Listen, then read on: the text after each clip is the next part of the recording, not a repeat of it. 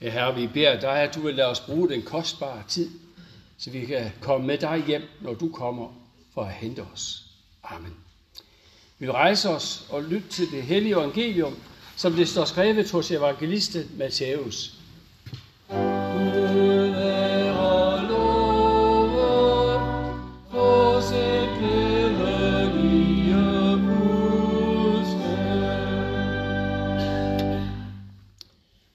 Jesus sagde, der skal himmeriget ligne de ti brudejomfruer, som tog deres lamper og gik ud for at møde brudgommen. Fem af dem var tåbelige, og fem var kloge. De tåbelige tog, ikke, tog deres lamper med, men ikke olie. De kloge tog både deres lamper med og olie i deres kander. Da brudgommen nu vendte på sig, blev de alle sammen døsige og faldt i søvn. Men ved midnat lød råbet, brudgommen kommer, gå ud og mød ham. Der vågnede alle pigerne og gjorde deres lamper i stand, og de tåbelige sagde til de kloge, giv os noget af jeres olie, for vores lamper går ud. Men de kloge svarede, nej, der er ikke nok til både os og jer. Gå hellere hen til købmanden og køb selv. Men da de var gået derhen for at købe, kom brudgommen, og de, der var redde, gik med ham ind i bryllupssalen, og døren blev lukket. Siden kom også de andre piger og sagde, herre, herre, luk os ind. Men han svarede, sandelig siger jeg, jeg kender jer ikke. Våg derfor, for I kender hverken dagen eller timen. Amen.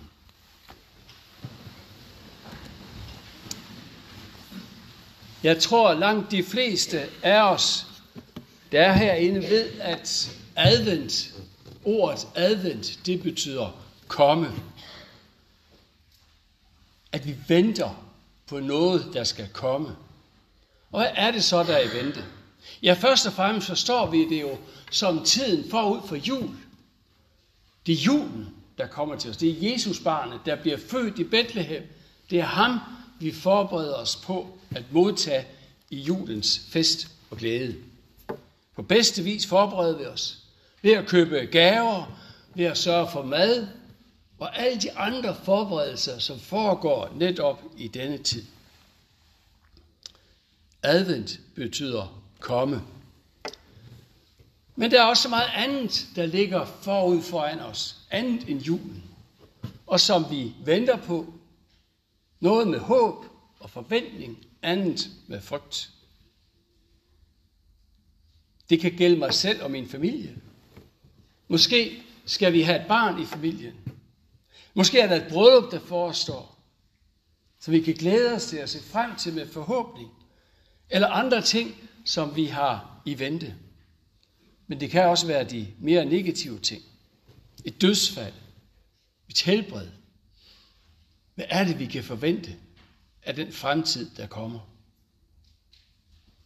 Økonomisk og socialt kan vi forvente mange forskellige. Der er mange, der i den her tid særligt frygter for julen, fordi den på en måde gør den ensomhed og de uenigheder, som findes i familien, det gør dem ekstra tydelige netop i denne tid. Man kan frygte for, hvordan oplever vi julen? Hvordan kommer julen til at gå for os? Og så er det de store konflikter ud, hvis vi vender blikket ud i verden. Hvordan skal det gå med krigene i den store og den politiske uro i verden? Ukraine, Israel, for at nævne nogen. Og så selvfølgelig også klimakrisen, som på mange måder jo fylder rigtig meget netop i denne tid.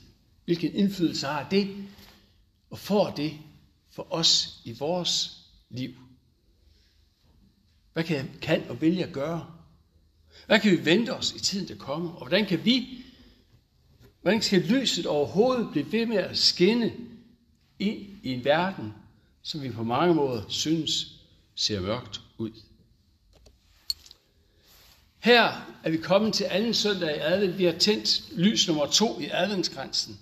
Og her på anden søndag i advent, der ser Jesus langt frem i tiden. Det viser sig i hvert fald at være langt frem i tiden. Forløbig er det gået 2000 år. Men han ved, hvad fremtiden bringer. Han ved i hvert fald, hvad der vil ske på et ganske givet tidspunkt, nemlig den dag, da denne her verdens historie slutter i den nuværende skikkelse.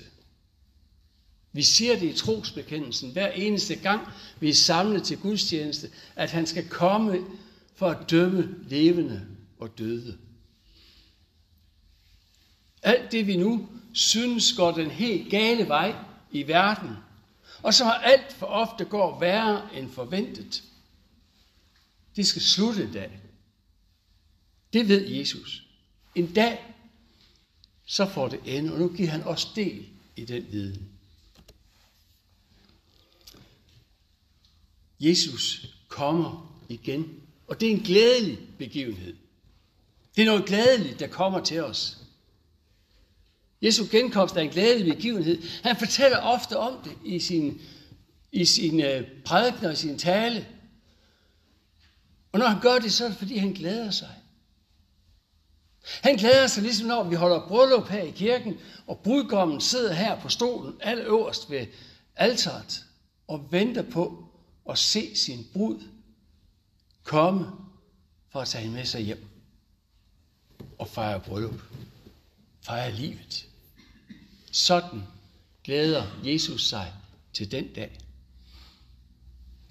Hjertet banker ved tanken om det, der skal ske. Hjertet banker ved tanken om, at han skal hente alle sine troende hjem til sig.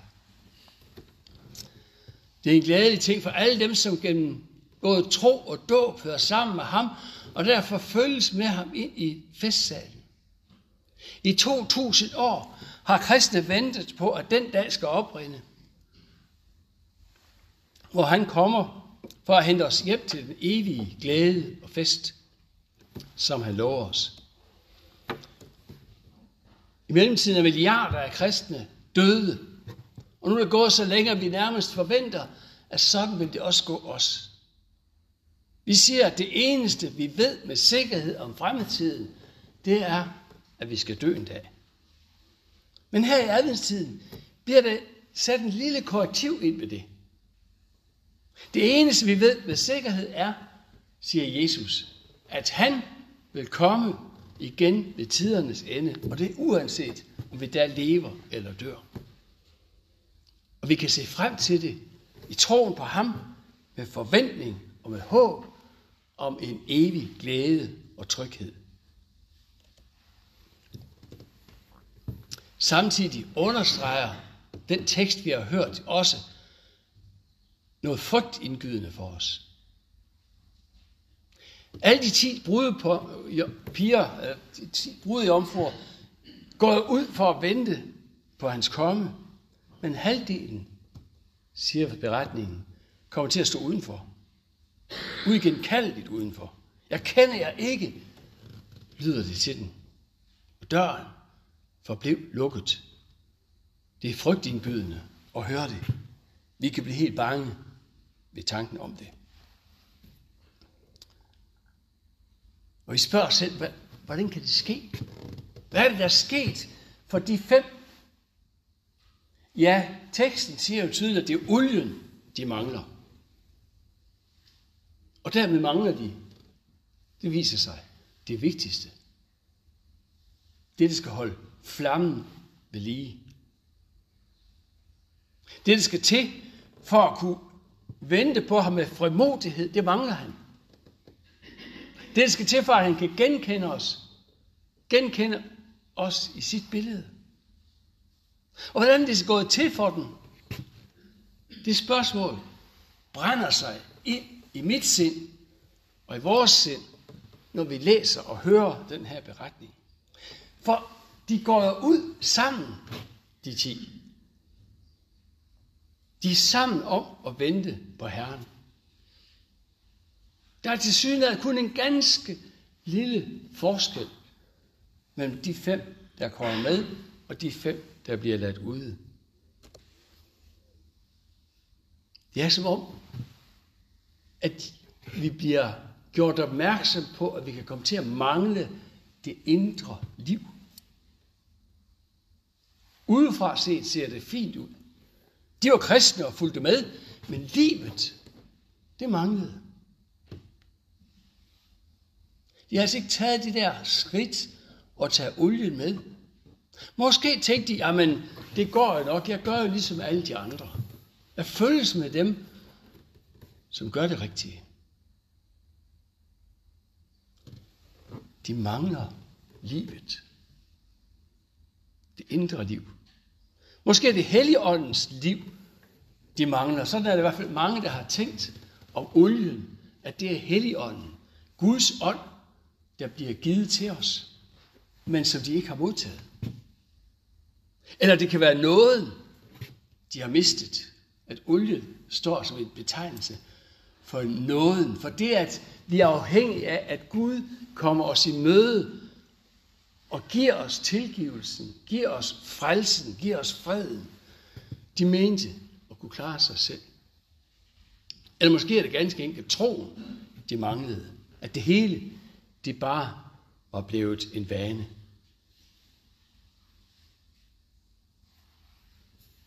De manglede det indre liv, det vigtigste. Og følgerne er jo frygtindgydende. For de jo klip af det vigtigste. Og det er tydelige beretninger, at de andre, de kan ikke hjælpe det.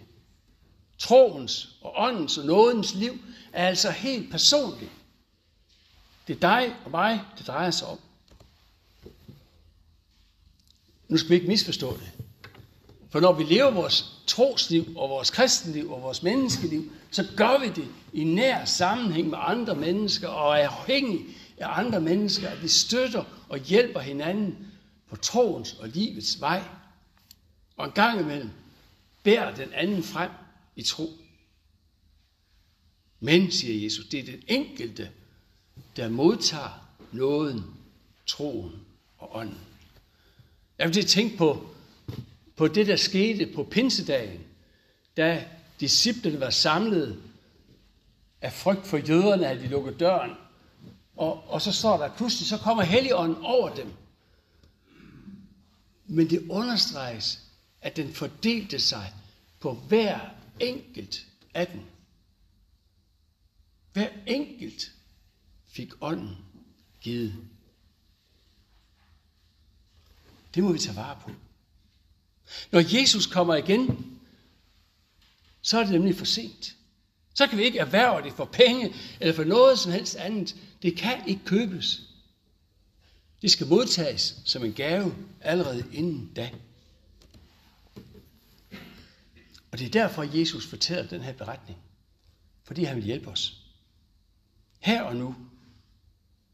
Fortæller os, at det er glædeligt, at han kommer, men at konsekvenserne ved at miste troen på ham er frygtindgydende. Den dag. Men i dag, i dag tilbydes vi at købe olien. Og prisen, den er betalt.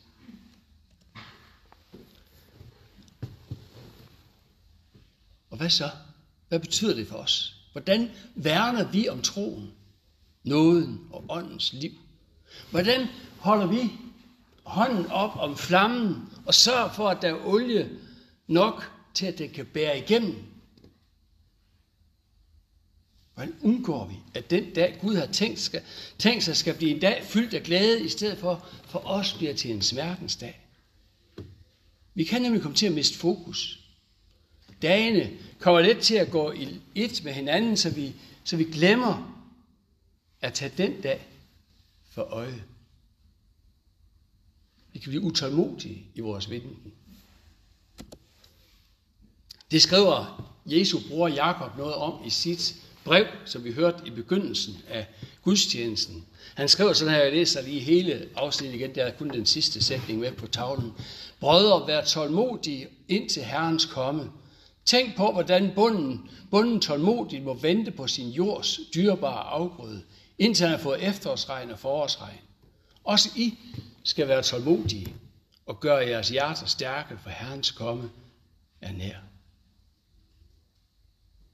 Det er dyrebare afgrøde, det er dyrebare fællesskab, Jesus kommer med. Det er dyrebart, det vi har at vente på.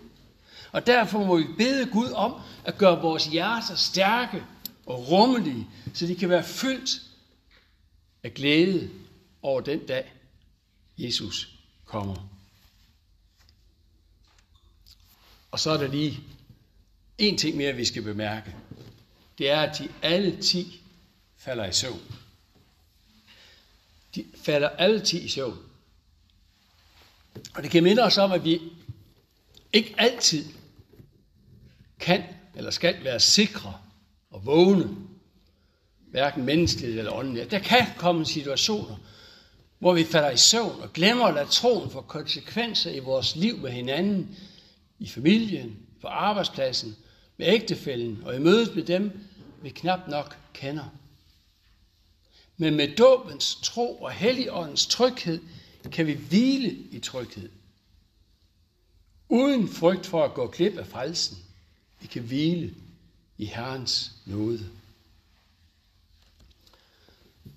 Og derfor må vi værne om flammen og sørge for olien, også til de tider, hvor vi sover, åndeligt talt. Her og nu må vi søge ind i Guds nåde og modtage den i rigelige mængder. Modtage Kristus, når han allerede nu kommer til os, når vi kan være sammen med ham i troens fællesskab, når vi kan møde ham i nadverens nådegave, når vi kan være hos ham i bøndens åbenhed. Vi må modtage Kristus, for vi har noget glædeligt i vente, og det er frygtindgydende at gå glip af det. Den dag han kommer, vil det ikke længere være muligt at gå til købmanden og købe. Men i dag, der er det muligt. Esajas siger i kapitel 55 med et lidt andet billede. Kom, alle I, der tørster. Kom og få vand. Kom I, der ingen penge har. Køb korn og spis. Der kunne lige så godt stå og købe olie. Kom og køb korn uden penge, vin og mælk uden betaling. Sådan lyder det fra Gud til os. Vi kan komme og købe i rigelige mængder uden penge, så vi har nok både til søvnen og til den dag, han kommer for at hente os hjem i sit rige. Og derfor har vi noget glædeligt at vente. Herrens komme er nær. Og vi siger lov og tak og evig ære være du, vor Gud, Far, Søn og Helligånd. Du som var, er og bliver en sand treenig Gud, højlovet fra første begyndelse, nu og i al evighed. Amen. Efter næste salme beder vi kirkebønnen som sædvanligt og synger øh, korsvaret nummer 419, O Gud, hør min bøn. Efter kirkebønnen er der altergang, hvor der både er almindelig altervin og alkoholfri vin, som det efterhånden er praksis, når jeg har gudstjeneste. Men, og hvis man af en eller anden grund ønsker at modtage alkoholfri vin, så peger man bare på det lille glaskande, jeg har med rundt, så får man det den i stedet for. Nu vil vi først rejse os og være påstand ønske for og med hinanden, at vor Herres Jesu Kristi nåde, Guds kærlighed og Helligåndens fællesskab må være og blive med os alle. Amen.